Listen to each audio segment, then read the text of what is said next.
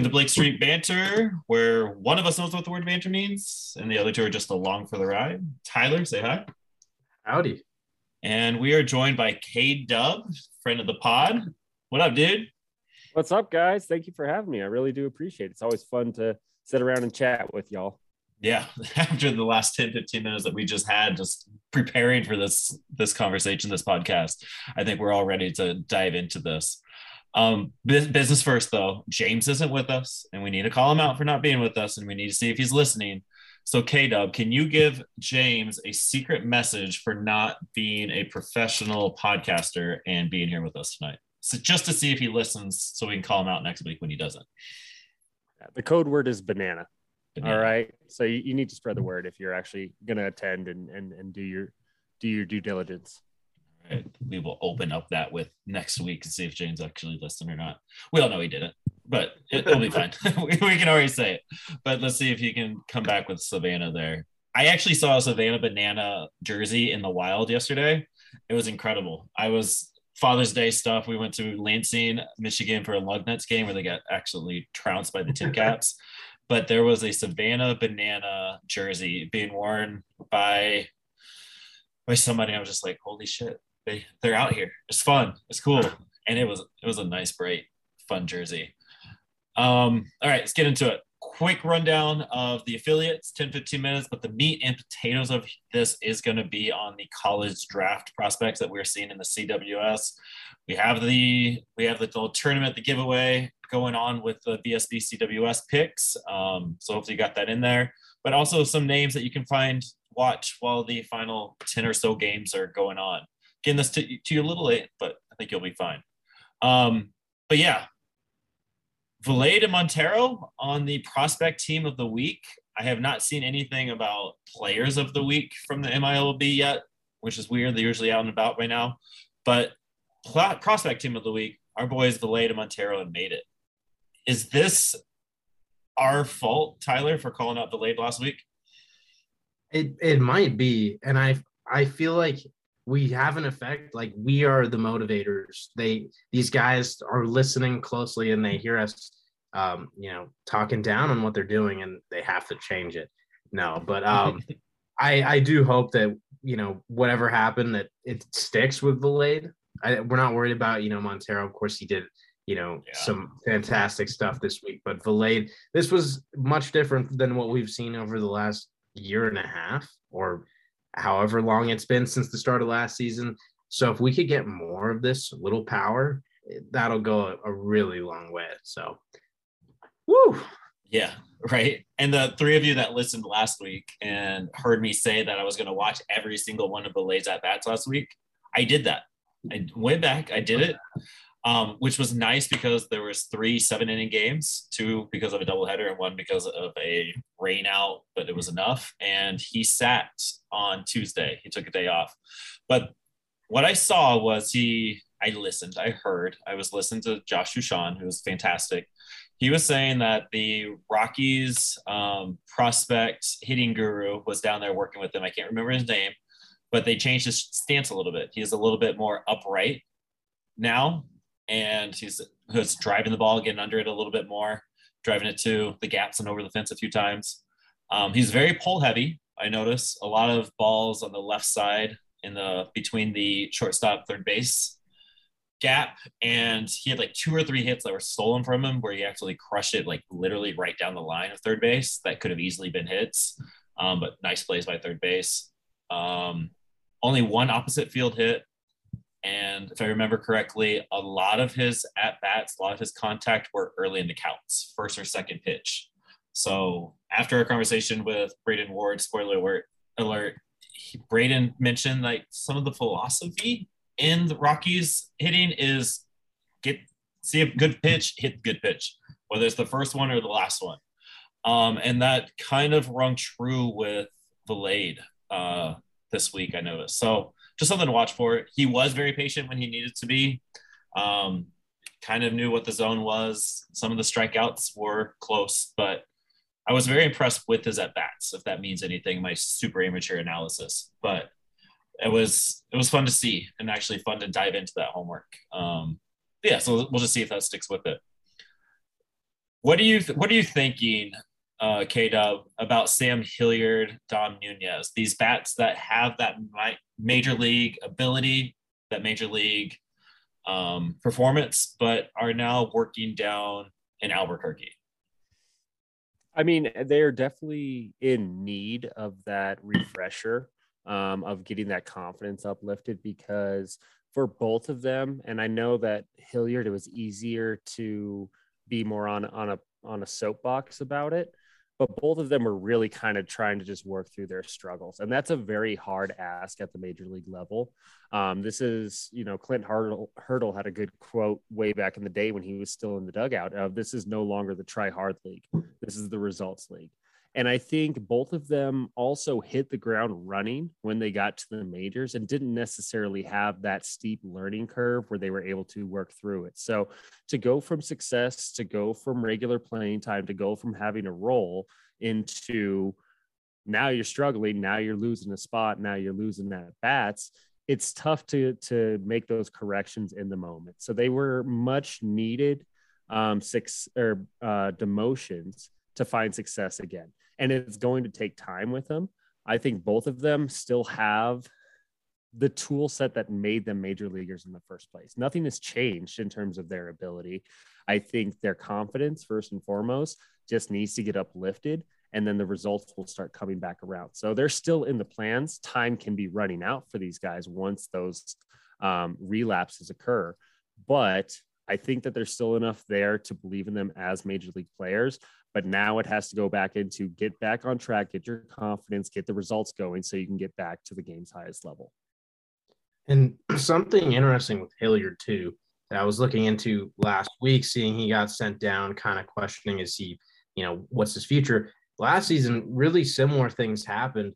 He had a pretty disastrous start to the year, spent, I think, two months down in AAA, came back up, played 60 games, 800 OPS. So you know he he's a guy i think because of the nature of his swing that you know he's not used to making a lot of contact. When things get rough they get rough because he starts to lose feel lose confidence. So if he can get that back up that will be you know a welcome sight for for rockies fans and just the rockies in general. And i will you know piggyback on that. Um this is getting back to the conversation that you had with braiden ward where it's a very simple attack first philosophy of find your pitch immediately. Well, not immediately, but be on the lookout for it presently from the get go and attack it. It's hard to get out of a slump with it when the plate approach is just full fledged attack mode sometimes. Mm-hmm. I think that it can almost be a little bit of a detriment to somebody like Hilliard, especially because I think just a little bit refinement on plate approach is what can get some of these guys back on track and being able to hunt specific pitches a little bit more. Um, so, you know, you got to swing to get out of a slump. I get that. But I think if there can be just a little bit more of that adjustment in the approach and a lot more hitters counts, like we saw when he was back in Albuquerque last year after the demotion that got him back on track, that could be the formula to success again, rather than just swinging through early in count and often early in the count. There's something to say about that. But at a certain point, especially with a guy like Sam, when do you kind of quote unquote, sorry for being super rash about this, but when you cut bait, like he's had these struggles for a while, right? He's been up and down. He's a fantastic dude. He's he's a he's a major league ball player. But at what point as an as an organization, as a team, do you kind of like, all right, I don't know how much longer we can do this with a fourth outfielder with the potential to be a first outfield center fielder type player. Um, I know that's just hard, right? It's to say out loud as a fan, as a as a fan of prospects, as Rockies fans. But at a certain point, you hope that he figures it out now because that leash has got to be running short. Um, the big strikeout numbers they have lessened. He's gotten better with that this year, but the contact isn't being there. Uh, still plays a fantastic center. I'm just kind of curious. I'm going to watch what the Rockies do with him after this season because I mean they don't really cut bait in the middle of a season like that very often. Uh, So maybe a trade, maybe a trade in the future, change of scenery, that type of thing. But we have seen Jordan Pacheco work miracles down in Albuquerque. So maybe working with our boy Pacheco, Sammy can figure it out down there. Um, we saw Sean Bouchard and Greg Bird get their get their call up, their promotion. Uh, go ahead and talk Greg Bird, Tyler. Go ahead and do it. It's I've seen you I because I remember we had Greg Bird last year. It's, it's our boy Jake. We need respect on Jake. Mr. Jake, Jake Bird, Bird. my bud. Ah, I didn't No, yeah. that in the rundown. Because it is we did I see was Greg so Bird all last confused. year. Okay. I'm an idiot. No, that's blame that. Like- that's on Mike. That's Mike's fault. I thought Toronto let him go. Okay. He's back. But son of a, my bad. You're good. but you know, Jake Bird is just it kind of started in the fall league last year and like in the fall. Um, definitely carried over into the spring. It was like this guy has got stuff. Like we I, and now it's not a secret. I you know, it used to be like those of us who followed the minors were kind of preaching to the masses about Jake Bird having great stuff. We just saw it two, in two appearances with the big league club. It, it was even it kind of exceeded my expectations. Like I, you never want to be that guy who's like this guy is really good, and then he comes up to the big leagues and just like doesn't you know do it right away. And with pitchers, we've seen that with so many relievers the Rockies try. And so for Jake Bird's first two outings to be you know basically flawless, it's a good sign you know going forward. He knows he can do this. He has the stuff to do it. I love seeing him you know mix the the two breaking balls. Well, I don't even know whether to call a slider like a, a cutter or a slider because sometimes it looks like a slider, but then in the big leagues, he's throwing that thing 92, you know, with slider movement. So that was awesome. Really awesome to watch. Been waiting a long time. So very fulfilling. Do do we see him stick around for a while? Is he going to get the Chad Smith treatment, or is he and Justin Lawrence, or is he going to kind of be a mainstay?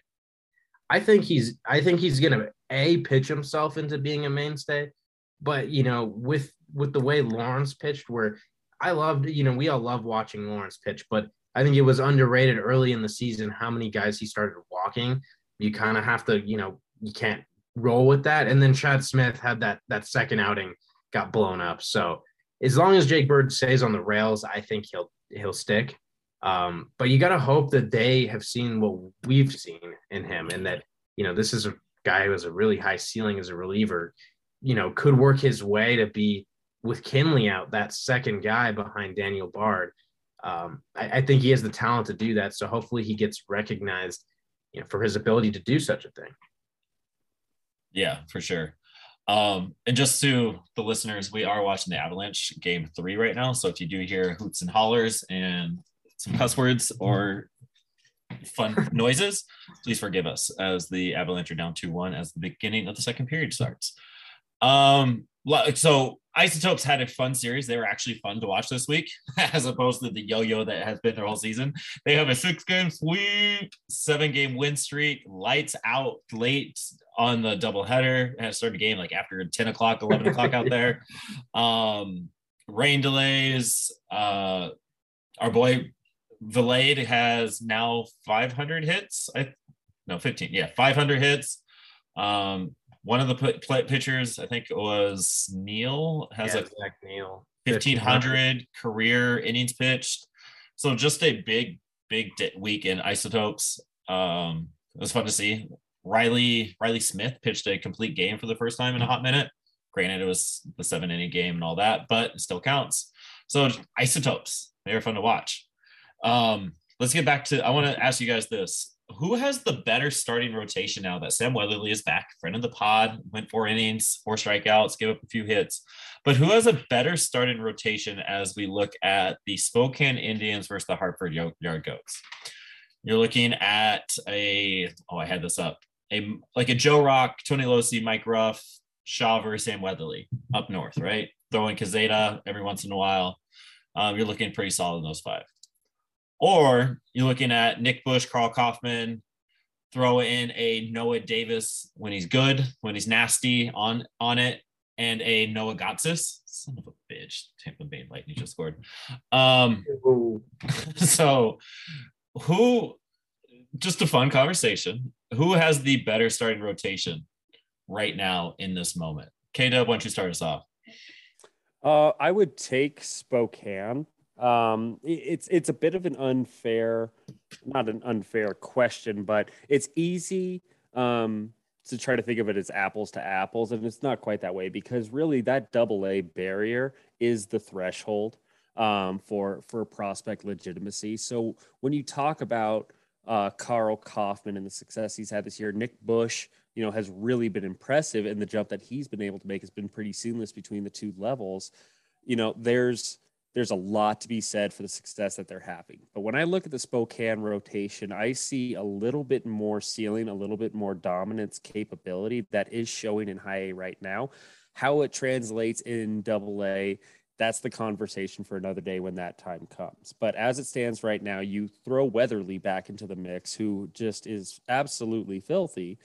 Once he gets right on track, you can now be setting up for a series where you're facing Weatherly, Rock, Locey, Shawver, and uh, Ruff. And that's not an easy series for any opposition, especially at the high A level. So I'll take the stuff right now that Spokane is throwing out there. And I really am just hoping that it translates once the double A time comes around for those guys.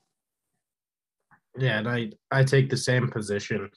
Fun fact just to toss in here Tony Locey now has two starts this year where he's gotten six innings or more and given up zero hits, and then another two outings where he's done six plus and given up just one hit. So four of those super dominant outings. And to me, he's kind of like my fourth favorite guy in that rotation. I love the three the three lefties. I just I love them. And yeah. you know, Locey has the big big stuff. Um, you know, the the command is the thing, but um, that's just that is such a dominant rotation for for the level especially. And you kind of have to think you look at hartford's rotation and aaron you were naming off the guys that fifth guy is sort of undefined right now. They're going with a lot of the bullpen guys is like you know the three four inning opener guys. Spokane also has will ethridge in the mix who right. they've they've got to send somebody up now. You know maybe joe rock is that guy but he's new to pro ball. This you know he's already been dealt a tough assignment can't send up Shawver because he also was just promoted. Weatherly's coming off the IL. Do you send up Locey? And maybe the command stuff, again, like that's sort of the riskiness to throw through the gauntlet there. Um, but it's like they're stacked in the rotation. They have six guys. Hartford really only has four. Um, you know, Michael Barrett has been a guy starting a lot of games for them, and he's been great. But I think he is more of just a true bullpen guy. Um, you know, getting run as a starter, which is cool. I, li- I like seeing guys get that opportunity. But yeah, Spokane runs six deep, and I I love four of those guys, and you know, Ruff is also really good too. So yeah, Spokane's got it going on. Let me throw a wrist into this. What if Chris McMahon is on the Hartford Yard Goats? That's a a tough one. I, guess I guess they're sort of keeping that spot instead of promoting someone, which you know I just went through the predicament I guess they're keeping that spot warm for McMahon in the next month, maybe. I'd probably still lean Spokane, although it's really, I think, a toss up at that point. Right. What a, what a save. Yeah. Uh, yeah. yeah. Um, well, no, I, I do agree with that, and I was just looking at Mitchell Kilkenny before uh, Vasquez got my attention. Yeah. yeah, and so that's that's even more to your point, Tyler. Of they're kind of just treading water a little bit when when it comes to the back end of that rotation right now. And I think that the original plan was for McMahon um, to really get that long run at at Double A. How much his season has been set back will determine how that goes. I think just to answer the question of, of the call up, Locey as a college guy, a little bit more longer in the tooth with it while still having success, I think has earned the aggressive promotion um, out of everybody because you mentioned with Weatherly, you mentioned with Rock, you mentioned with Shawver and, Ruff. You know, Locey seems to make the most sense for it. So, plan A, McMahon does check out. If there does get to a plan B, I would lean towards Locey right now um, and give him the tough assignment, see how he fares in the second half, and then take it from there with him. I, I agree with all the points you made, but I would say Joe Rock. I think kind of similar just the nastiness of him, they did it with Karl last year. Maybe they do with Joe Rock, the college arm. Um, they would be nice to have another lefty presence up there, a power lefty, and see what they have in that. Uh, so I would say Joe Rock, and that dude's mental game. Like, he's not going to let Tony Locey play. Like just talking to him when we had him on, it's just he's just like, yeah, I'm going to be in the major leagues real soon, and just watch me get there, and I'm just going to mow through whoever needs to get there. Um, is Tony Locey the best? Confidence. Yeah, I would have confidence in Rock if he if he pitched in Double A. Oh, it'd be so much fun, so so electric. Is Tony Locey the best pitcher that we received in the Nato trade? It was rhetorical. Um, I started going through my head. He's the only pitcher we got. We got Gomber. Um, oh, now yeah. Jake Sommers is the best one. I, was, I, was, thinking more minor league prospect. Yeah, and it's still the Mateo Gil trade. It's, yeah. you're right. Oh, let's go. Three two. I learned Three, Aaron is about five seconds ahead of me. I will keep that oh, on lock a little bit. You're good.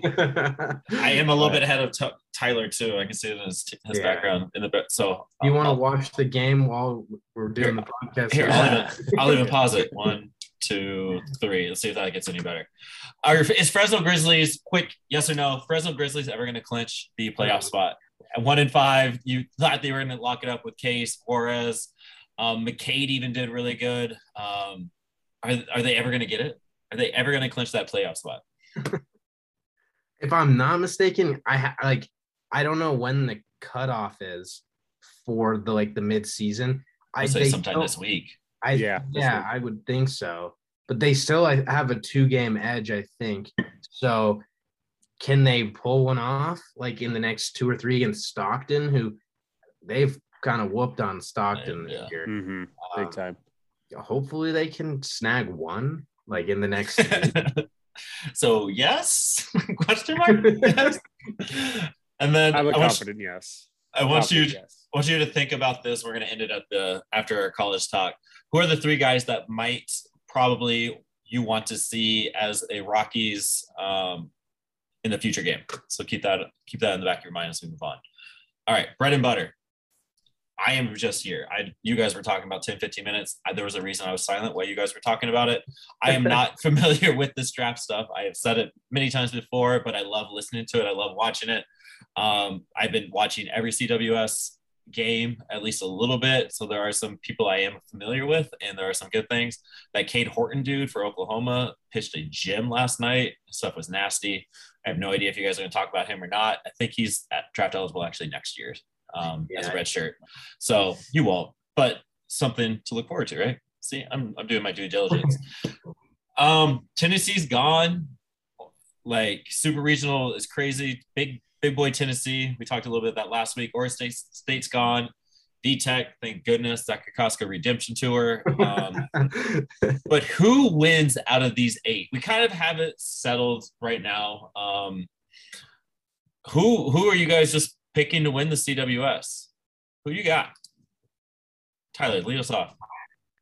It's it's so hard to say because everything has just you know been broken. Like this entire tournament has not gone to plan whatsoever.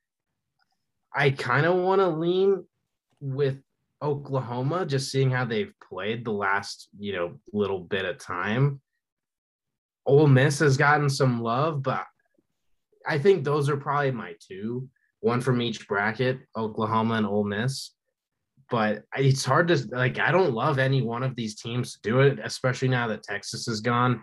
That was like if you asked me a week ago, I would have been saying Texas, and they went on 2. So um, crazy. It's been it's been a wild ride.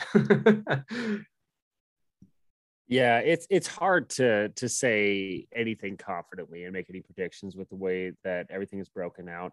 Um, Oklahoma has, I mean, I just have that that feeling the most. Um, and when we dig into the the prospect side of it a little bit more, I feel like there's an Oklahoma or like a, a an all time College World Series moment kind of coming for Peyton Graham, his Warren Morris um, moment. That just kind of feels right to me. So you know, when all else fails in terms of all the research that you do and that all just flies out the window, gut feeling is the way to go. And in Oklahoma with the engine of, of Peyton Graham, that feels right to my gut. Yeah, and so I mean Peyton Graham is is definitely a guy that deserves a lot of talking. I don't think that he is, you know, in play for the Rockies at pick 10. You know, he's not quite that level of a prospect, but he is someone to keep in mind just as, you know, watching this this college world series. He's maybe the best hitter, you know, in the field besides uh, Brock Jones, who we'll, we'll get to a little bit as well. You know, Peyton Graham, he's got power. I, I think he's mostly played short this year as mm-hmm. well. So you're getting a powerful shortstop with 32 stolen bases on the year. Like this is a pretty fun, fun guy to watch play. So I, I like your kind of sen- sentiment there, K Dub, that he's going to have his moment. And I could totally see that happening. You know, a homer, a steal, and a gem at short in the same game yep. very much in the the range of possibilities. The Peyton Graham game. yeah, I think I honestly I think he went four for four last night, or he was at one point on fire last night. He's that tall, skinny dude, right? I think so. Like he's like 150 pounds yeah, wet, maybe. Listed at, mm-hmm. at least on baseball reference, he's listed at 6'4, 170. Yeah. Yeah. So it's him. I'm pretty sure when I was watching before I went to bed, seventh inning, sixth inning, he was four for four at one. And the announcers were just talking him up dude has cannon at short too. Uh, he was able to pick it a few. So he's a pretty safe bet to stay at short too. I mean, there's not a, a lot of questions on on you know the fielding ability. So he's he's a, a, pretty sure up the middle guy, but it's also just he's one of those high engine guys, um, which is yeah. you know a cliche term that gets used a lot. But in College World Series, I mean, those are the the the best players that usually stand out on those, not necessarily the best tools on it, but the guys that are just absolute motors whenever they're out there. Yeah, for sure. So let's go back to the Rockies 10th pick. Who are we've talked about this a few times. I don't know if any of these names are popping up. Um, are any of these guys potential Rockies picks at the 10 spot? And if there's no, go to the 30th, 35th, or whatever it is, and then 50th. Are any of these guys in play for the Rockies at certain parts? I think at 10, there's a slight possibility of Brock Jones. You know, before we hit the record button here, me and K Dub were kind of weighing that. And Brock Jones has been one of the better hitters in the country when you look at results 21 homers. He's hitting 325 with a 452 on base percentage. I don't think he's much of a, you know, a, he's played center this year, but I don't think he's a center fielder going forward. Um, the hit tool isn't like great. You know, I did mention 462 on base, but there's there's a bit of a, a chase going on with him. His his walk to strikeout rate's not you know what you would like for a 10th overall pick, but Brock Jones is the guy that there there's a chance there that he could be the pick at 10. Um, and then a, a, bunch of guys that could be in play later on. I don't know if you have a favorite there, K Dub, of someone you really want uh, to see later on. It's it's tough. There's a lot of names to sift through. Yeah, I mean, there's a, a lot of pros and cons, but just to to answer the question at hand, it really does feel like Jones, uh, first and foremost. Boo, uh, not for Jones, um, or for Tampa Bay.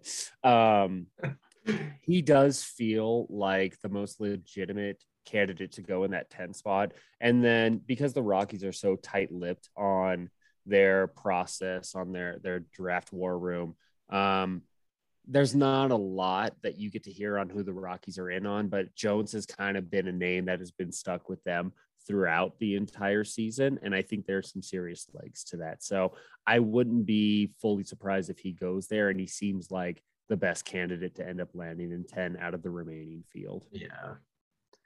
And I guess with that said, the Stanford trees are officially eliminated. They lost today to Auburn. So you, as you're listening to this, you will not be able to see Brock Jones in the CWS anymore.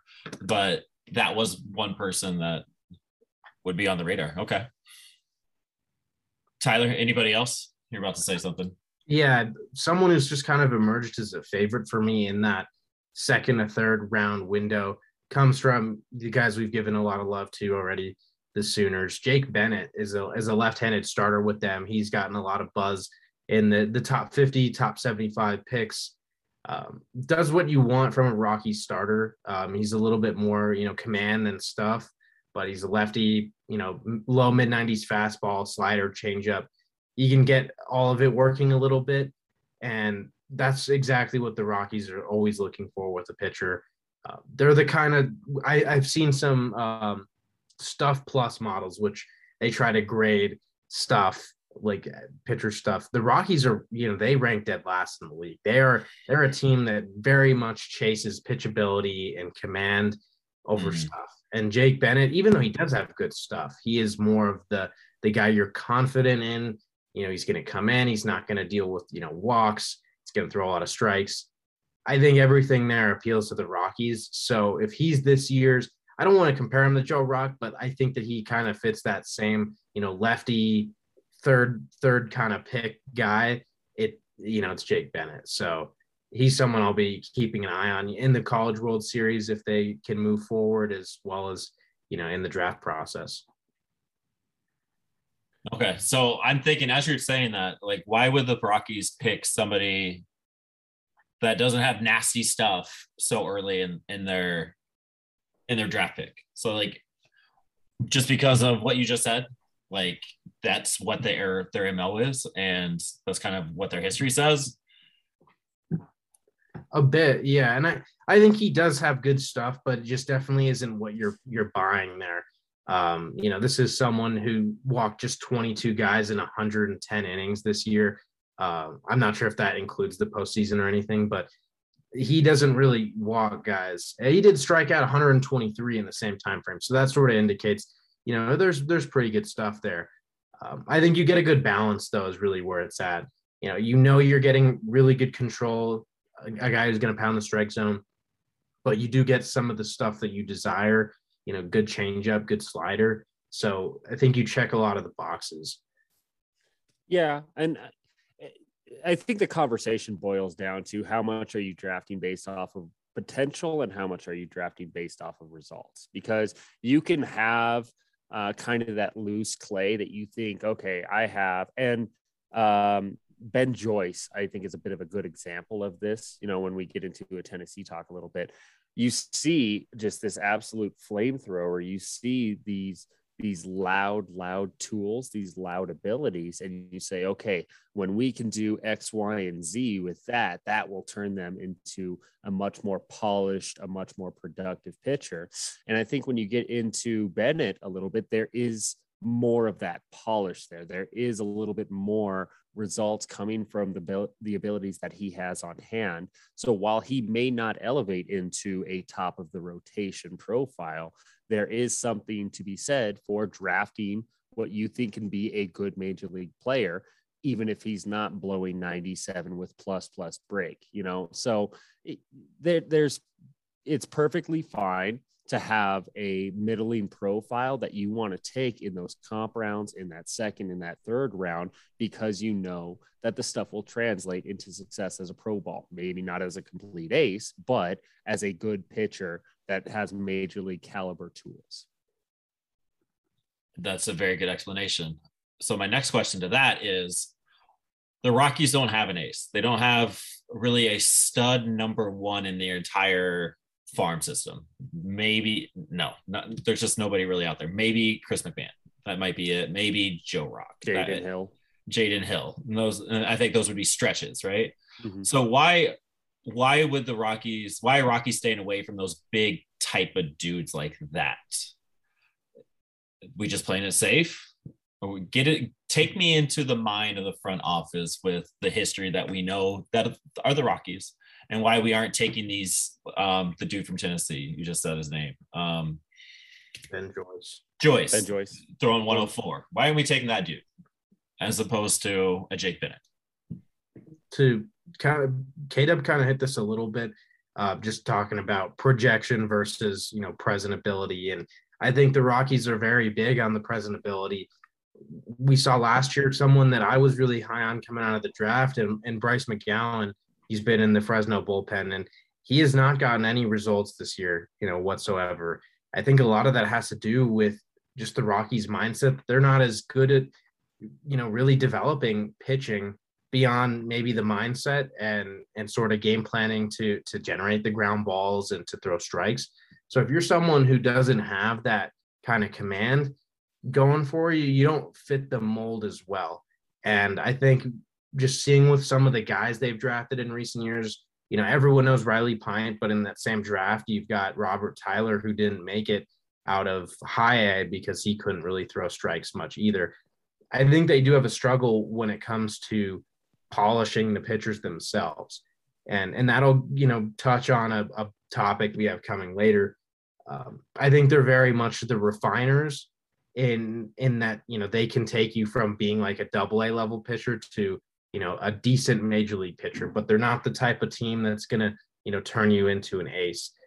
I'd love if they could get a in the future a prospect like Jack Leiter, maybe that you know he's going to be really good.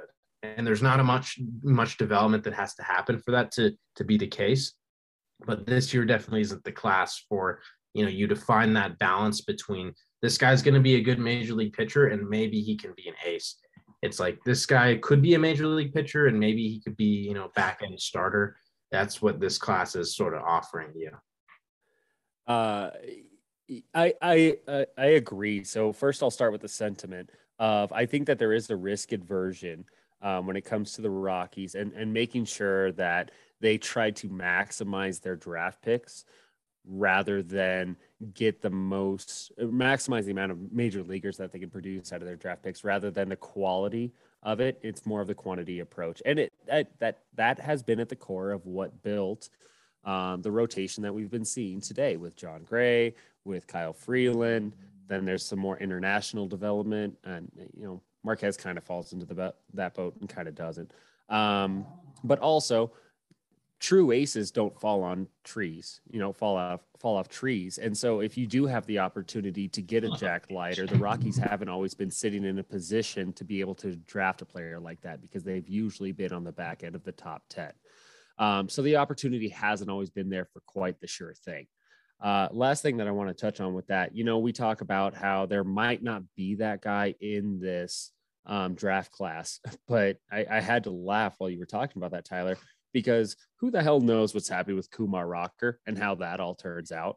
Maybe he is more of that sure bet. Maybe he is that top of the rotation guy, and maybe he is viable at 10. I don't think it will pan out that way, but that's just such the weird part of it all is we kind of had Rocker was going to be one of those guys last year. And then with the way it's all played out, you might have a second shot and he might be it, but oh, you know, so he he's he's a weird curveball in that that whole um, discussion about the pitching in this draft class.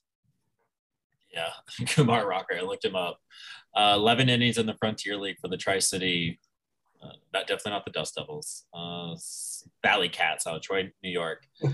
so 33 outs, 18 of them have come by the strikeout.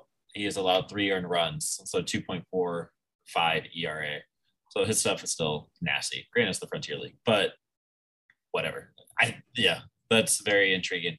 All right, so CWS again. So Ole Miss is dominating right now. They're going to be two and zero. Oh. Oklahoma's two and zero. Oh. Who are some of these? Who are some of these names on this on these teams that we're we're looking out for? Like, is Tim Elko? It's, it's a name I keep hearing. Is Tim Elko an option? Who is Tim Elko?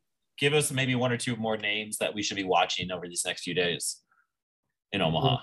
Just to talk about Tim Elko a little bit, I think Nick would be if Nick is listening, he'd be really pissed off if we just glossed over Tim Elko. I think that's one of his favorite guys in this class as an Ole Miss fan. And he's he just has some of the best power, you know, game power in this class. The thing is, he is 23. He'll be 24, you know, before next season and everything. So he's the kind of guy you might be able to find on like day three because teams typically write off the 23 year olds until you know round like day three basically. Um, and then there's just some some other fun names that are kind of in the same boat. Sonny DiChiara from auburn i think everyone has to be familiar with him at this point. Another older prospect i think he's 22 you know very unique build for professional baseball he's a unit is he? Isn't he He is, yes. He, Absolute unit. Yeah. 260, 270. Um, and you know, the power's there. He's a great hitter though, too. And then Ivan Melendez is is a guy who's you know cut from a similar cloth. I don't want to say the same cloth, but similar cloth. He, he looks like a, a guy you would not want to approach like at a bar or something like that. You'd be a little scared to do anything wrong in front of him. Um, he's got the same, you know, huge power, really good hit tool.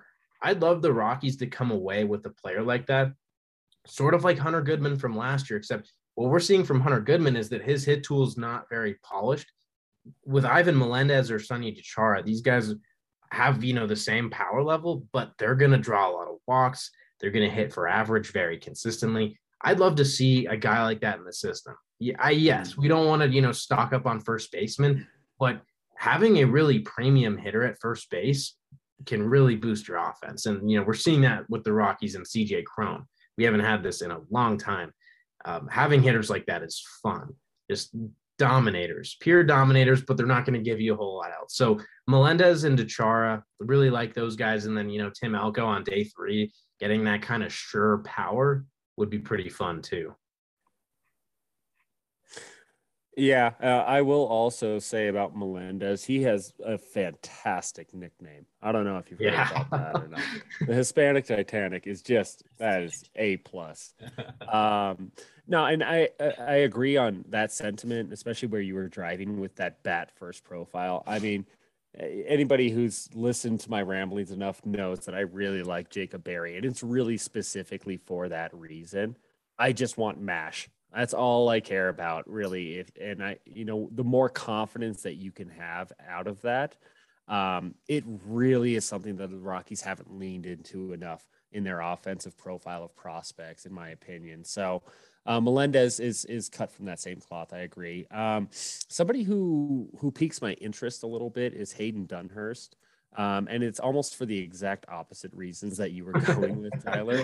But it's more that there's there's a lot of assurance of a field captain. He's great behind the plate, and he has an absolute hose. And so I think that there's a lot to like in terms of him sticking and, his viability as a catcher. I think there's enough there on that swing. Um, to find production from a catcher, but that's also speaking relative to what you're expected to do as a catcher. Um, when you look at somebody like Houston and still running um, Maldonado out there, the, they're not going to hit. They're not going to do squat out there with the bat, but you're not paying them and you're not leaning on them to do that. You making sure that you have a good field general that handles it defensively and also is a positive contributor to your pitching staff as a whole. I think Dunhurst has kind of those captain um, capabilities as a catcher. And so he's somebody that I would like to have in the system because at the very least, you're really bolstering catching depth, which is not easy to do. So if you're talking about a Dunhurst and a you know fifth round selection type of thing, especially if you maybe get greedy with high schoolers early with those comp picks, that's a better safe bet that you can have that I think would be really, really beneficial for the system. And and dipping back on the comps to last year's draft class, I you know was talking a little about Hunter Goodman in uh, relation to the the DiChiaras and the Melendez types.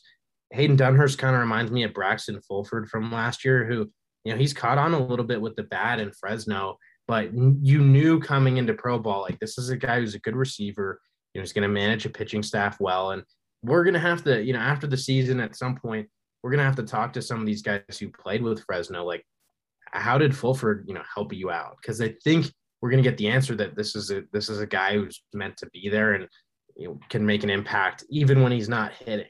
So you got to always get a catcher every every draft class. I was thinking about this kind of recently that doing your draft class, you're not drafting, you know, for need, but in a way you sort of have to build a, a, roster in itself with the draft class like these guys have to play with each other for you know three years so you need a catcher or two why not get a guy like dunhurst that is going to help the pitching staff you know come into their own? Yeah i yeah i completely agree. And we kind of saw that. We heard about it with drew romo. Like he was kind of a catcher defensive catcher first. Offense is coming around. Um so yeah definitely see that happening. You guys mentioned like these big bats, like particularly the um the DiChiara dude. Does the full time DH? Do you think that scares anybody really with the lack of defensive like in these guys? Like, you know what? We can just put this guy out there. We can draft him, and we we have just a bat, and Edgar Martinez that we can rely on for so many years. Do you think that's at all a possibility, or are we just still drafting by position, all all encompassing the player? I don't think the industry is at that point yet, to be honest. Um, I think that they're still, for the most part, is going to be that whole profile looked at first and foremost. And then if there are such red flags for defensive capabilities, that's just going to slip stock. And then maybe that's where the Flyers come in towards the later rounds. Um, I think as the universal DH becomes more second nature and um, is something that you know has has tenure behind it, then there might be a little bit um, of of drafting for it. But for now, I just I don't see them going the Rockies specifically or most NL clubs because I don't think that there's much of the track record for AL clubs to be doing that either. A lot of the DH will be reserved for guys who we tried it, the defense never panned out, and so just screw it, stick them in the lineup, and they're they're going to be the DH. I think that's still very commonplace. Yeah, and I, I agree because you you know what these guys like they have to do exactly what you want them to. But the cool the cool pro side is that that worry is sort of built into the cost.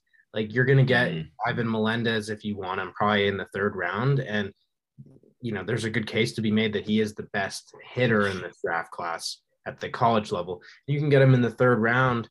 You got a great chance for him to hit.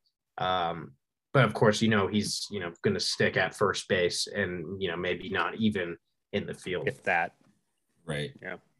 Okay. Yeah, I, I was agreeing with that too. I agree with all that. Um, and we're kind of seeing with I think Hunter Goodman might be one of those type of guys too. That just all right, DH might be just where you got where you kind of end up. Um, so you guys mentioned a little bit the Tennessee Volunteers were absolutely loaded with talent. Uh, Drew Gilbert, Jordan Beck, Blade Tidwell, list can go on and on. Um, but their their egos got in the way of their success. With that being said, as a team, I actually hated how their coach displayed his himself out there in the regionals. Um, but that might be another conversation for a different time. What are we thinking about players from the Tennessee Volunteers? Uh, anybody that we could be looking at in the first three or four picks um, that we have, the Rockies have in the top 50 picks, 51 picks. Um, anybody that stands out to you that we would love? How, how, about at cost? What are you guys thinking about the Tennessee Volunteers? Tyler, why don't you start us off?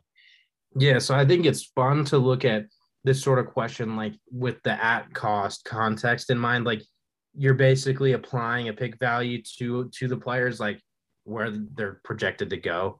You know, it's it's a little we can't explain all of that right now and where these guys would kind of slot in. But for me, I am going with Mr. Ego I don't know if he, it's hard to say who had the biggest ego on that team, but we all saw the face that Drew Gilbert made when he was ejected for telling the ump that how bad of a call that was with some some very powerful language. Um, but I got him. If if if the Rockies took him at tenth overall, I think it's kind of a sneaky great pick.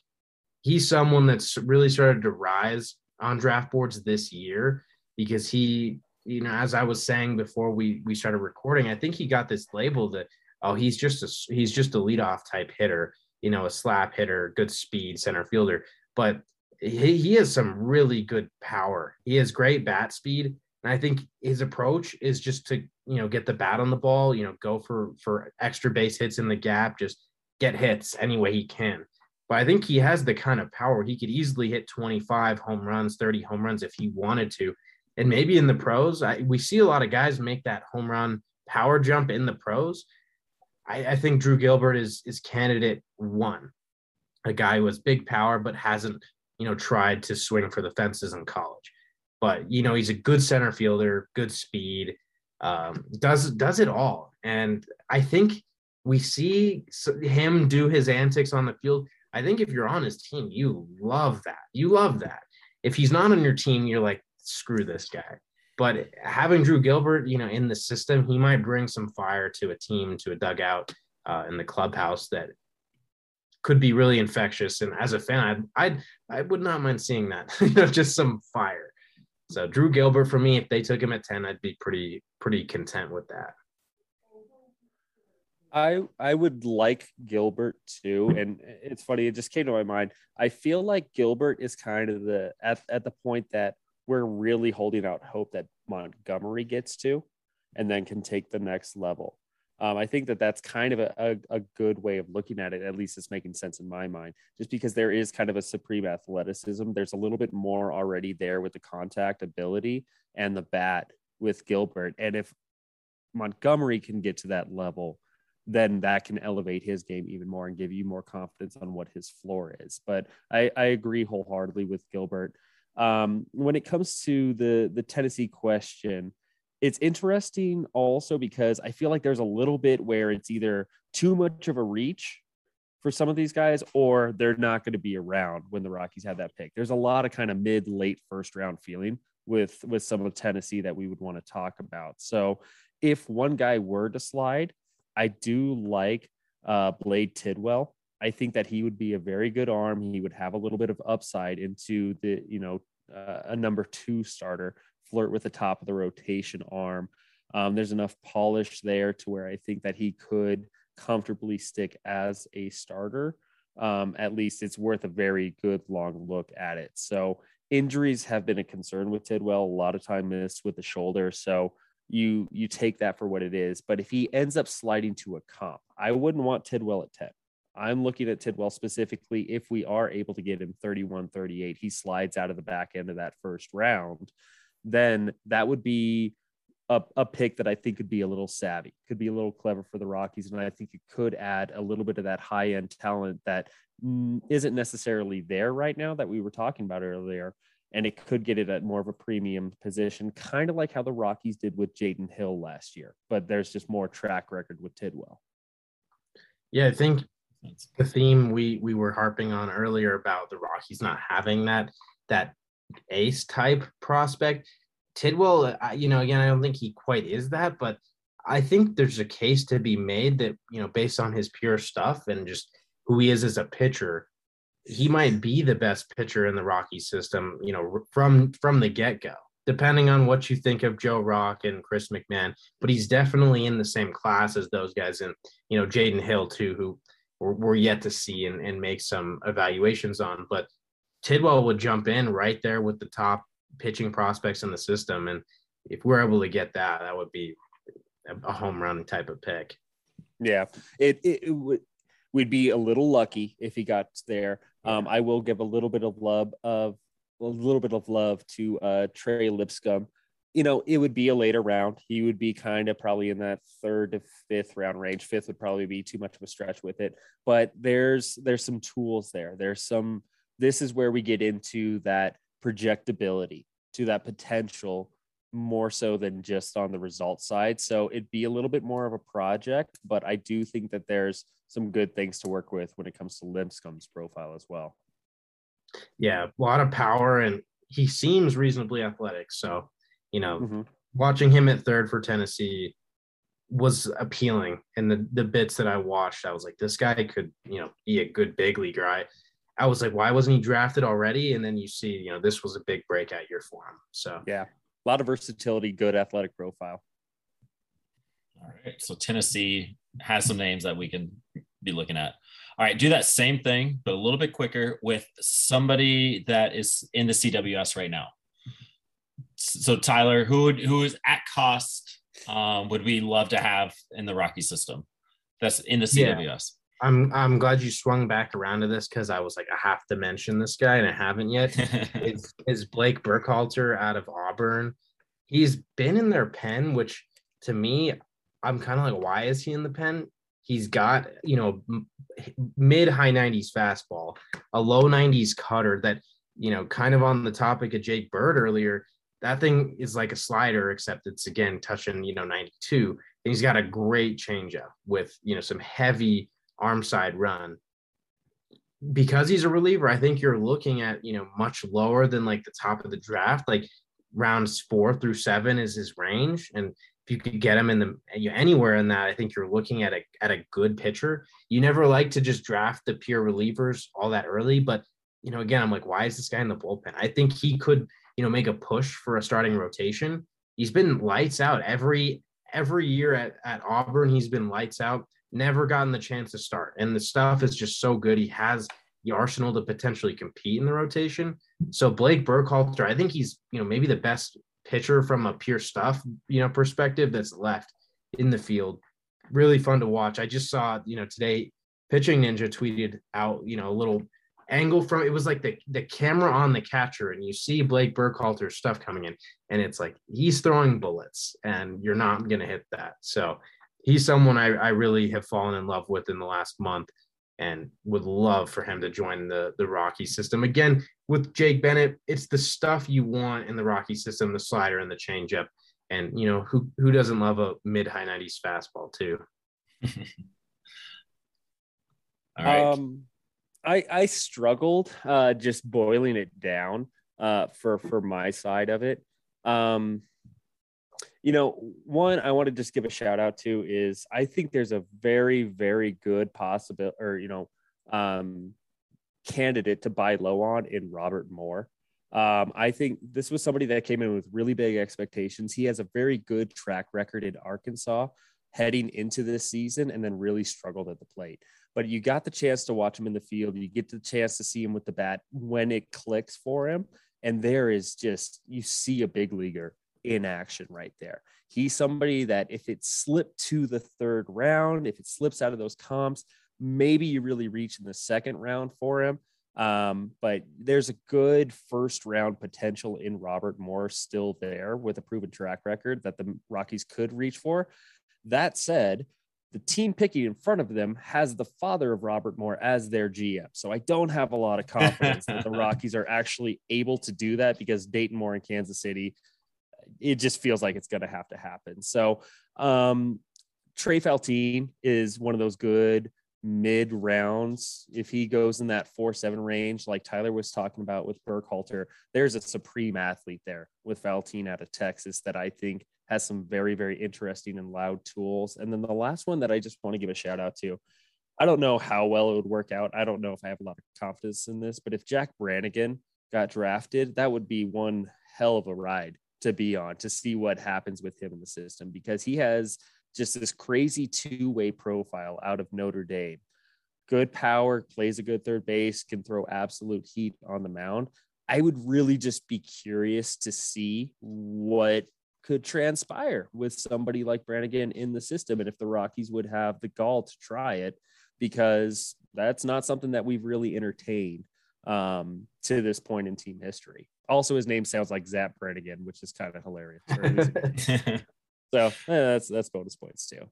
But yeah. yeah, if I if I had to boil it down, if we get Robert Moore in the third round, I would be pleased as punch. Well, in a little tidbit on on Moore, you know, he has struggled, but something just to contextualize it a little bit, he's freshly 20 years old. And like the reason he is draft eligible is because this is his third year at Arkansas. I think he stepped foot on campus, you know, as a 17 year old. And now he's in his third year, just turned 20. And he's still doing some good stuff. You mentioned the defense is, is really good at second base, but he walked almost as much as he struck out this year still. So he's got a good approach. Um, you know, he hit eight home runs, he hit 16 last year. There definitely is the makings of all five tools at second base there. Um, and yeah, if we can snag him for, in, instead of Dayton Moore, that would be pretty cool. Um, and great cost, you know, in the in the third round there. Can you imagine the Rockies having a Shohei Ohtani type that we could all get on on board with and Jack Brannigan? That'd be so much fun just the hype around it, like you said, like you were you're kind of giddy talking about the two way player part of that. That would be that'd be fun. It's no sure thing. I mean, you look at a Brendan McKay, he felt like the most sure thing out of a draft. But I mean, there's there's just enough with Brannigan that he does really, really well in certain spots that it would be a project, but it it'd be fun to see, you know, what what could happen with somebody like him. That would be fun. I'd love, yeah, some guy who you're you're not expecting you know him to start on the mound every fifth day but like a guy who can throw 20 30 40 innings out of the pen every year and then you know take a full season's worth of of at bats like that would be fun. I and i i you know at least test the waters of the two way mold that you know we're going to see more of those guys in the future for sure. So starting with a guy like brannigan you know, it gets you some experience trying to develop a guy both ways. And if it doesn't work out on one, then you flip to the other too. And Right. most likely, you know, Brannigan, the the fallback is all right. Let's see what we got as a, reliever as a whole, or something like that. Right. So there is a little bit more of a safety net built in with that mentality too. Yeah, just gives you those options. Yeah. All right. Um, let's end it with that with the draft talk. I know you guys can go back and forth. We still have a month before the draft, July 17th, I believe. So, Kate, I'm sure we'll see you again. We'll get Nick on here, maybe just have a little roundtable with you and Tyler. Um, you three. Um, let's end it with this real quick. Who are your three guys that you would put um, on the future game for the Rockies? K Dub, you go first. You're the guest. I mean, starts starts with Tovar, hands down. Um, uh, Montero kind of feels like a bit of uh, an out because he should be on the Rockies, Rockies, not just you know the futures game. Um, but I mean, he absolutely mashes. And uh, the the out of left field a little bit for me.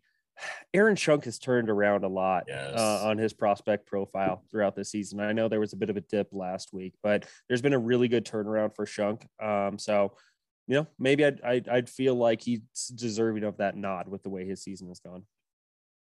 Yeah, I like that shot pick. You know, like K Dub said, you can't have a valid answer without Tovar at the top. Like he's the perfect blend of proximity, but also, you know, still 20 years old, a lot of talent. Like he has to be there. My other the other one for sure that I want to say is Joe Rock because he's had such a great season. Every time I watch the futures game, I feel like I'm introduced to a new like six six left hander. So he would just kind of continue that for other club other fans of other clubs. I think you just have to, you know, honor Zac Veen or Drew Romo. One of those guys has, you know, got to get there. One of them will be on the team at some point, and they still have another year, maybe two, to get on there. Um, be fun to see Zac Veen on TV though, like in a couple months. So I'll go, I'll go, yeah, Veen, Tovar, and and Joe Rock. You took all my names. Um, Tovar, obviously. I think the pitcher I would go to, I'll switch it up a little bit, will be Nick Bush, just friend of the pod. It'd be fun to fun to see that. And his season shows that he he deserves it. And then I think Drew Romo is actually going to get the nod too. Just what he's doing up in high A on both ends of it, just getting that recognition up there. Zac Veen, right? I yeah, you could go down the list, but Tovar, Tovar will be a for sure thing. I'm kind of curious if they'll have another one or two on there. Um, boys, this was fun. K Dub, thank you for hanging out. Tyler, let's run it back next week and let's uh go Rocks minor league affiliates. Woo! Thank you for watching and listening. Please check out our link tree for more content.